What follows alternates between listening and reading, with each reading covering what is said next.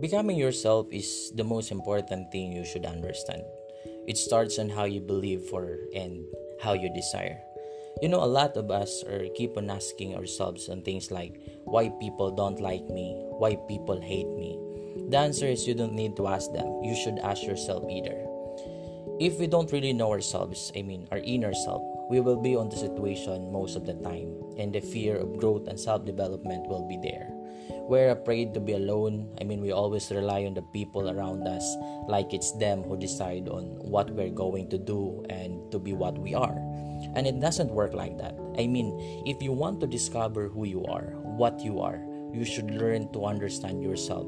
You should learn to be alone. You should learn to focus on your self growth, self development. Don't mind your critics.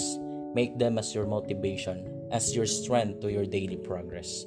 One way to have a meaningful life is that you learn to survive on your own by knowing your purpose.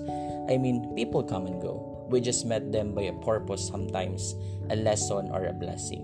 I'm not saying that you need to be alone in the rest of your life. That's not life. What I am trying to say is that you should learn to know yourself.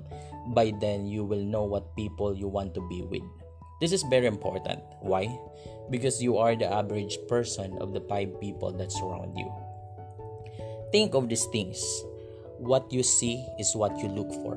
Work on yourself daily, daily progress, and consistency.